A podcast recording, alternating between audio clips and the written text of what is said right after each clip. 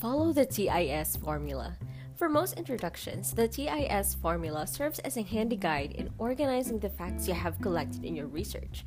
1. T stands for topic. Start your introduction by giving the exact title of the speaker's talk. 2.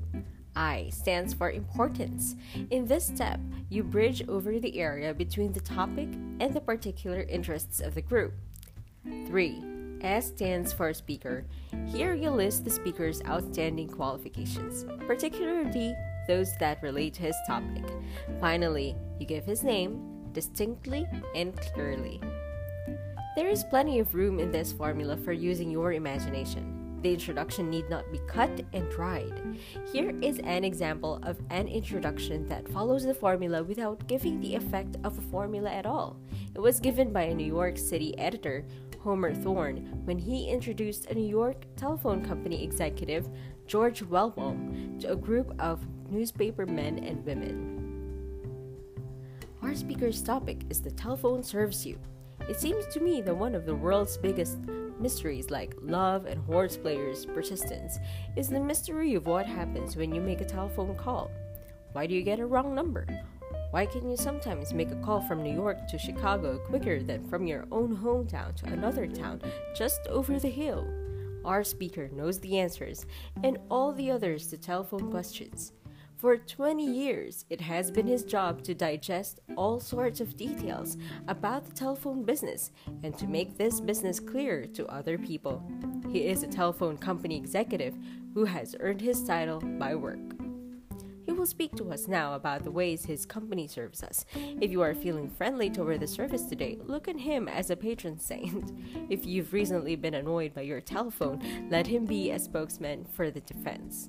Ladies and gentlemen, the Vice President of the New York Telephone Company, Mr. George Welbourn. Notice how cleverly the introductory speaker gets the audience thinking about the telephone. By asking questions, he excites their curiosity and then indicates that the speaker will answer these questions and any others the audience may have. I doubt that this introduction was written out or memorized. Even on paper, it sounds conversational and natural. An introduction should never be memorized.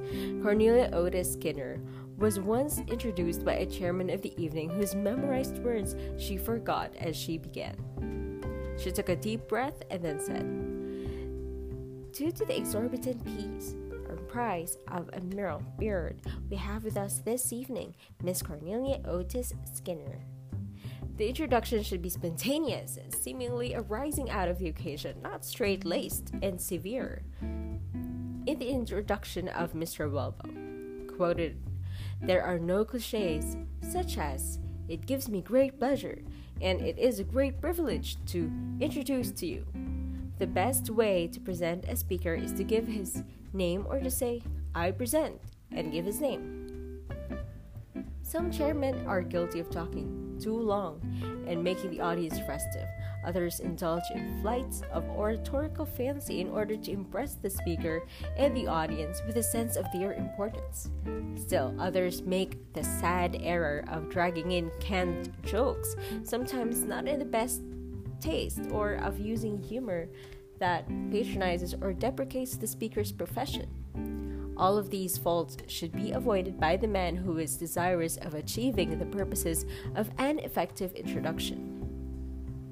Here is another example of an introduction that closely follows the TIS formula and yet has an individuality all its own. Note especially the way Edgar L. Schnadig blends the three phases of the formula as he introduces the distinguished science educator and editor Gerald Wendt. Science Today. Our speaker's topic is a serious business It reminds me of the story of the psychopathic patient who suffered from the hallucination that he had a cat in his insides. Unable to disprove this, the psychiatrist simulated an operation.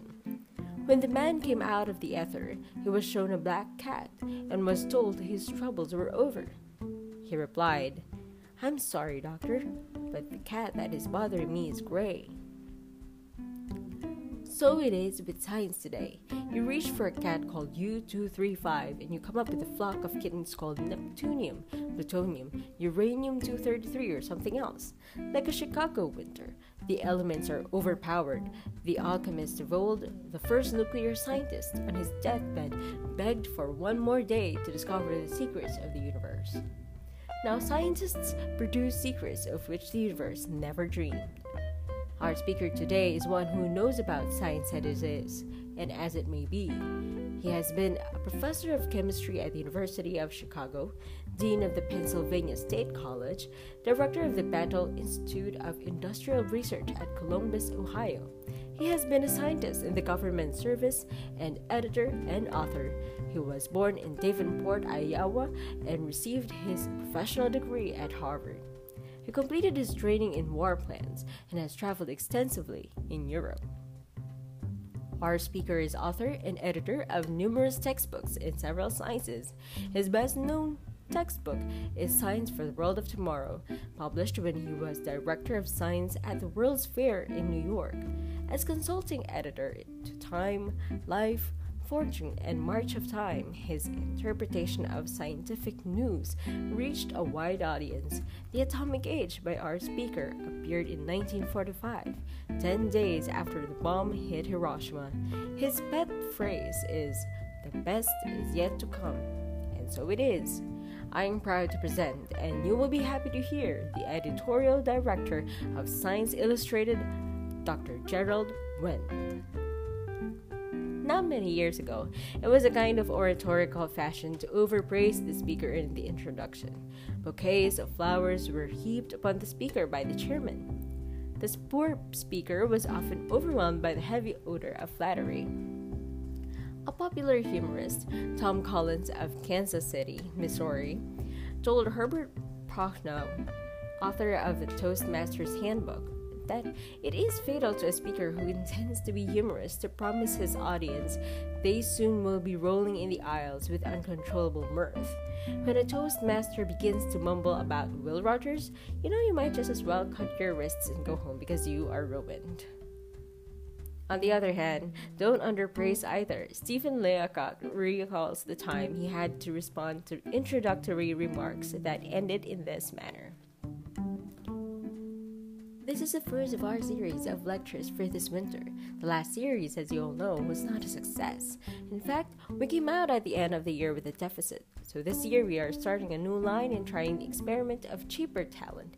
May I present Mr. Leacock? Mr. Leacock dryly comments, Judge how it feels to crawl out in front of the audience labeled cheaper talent.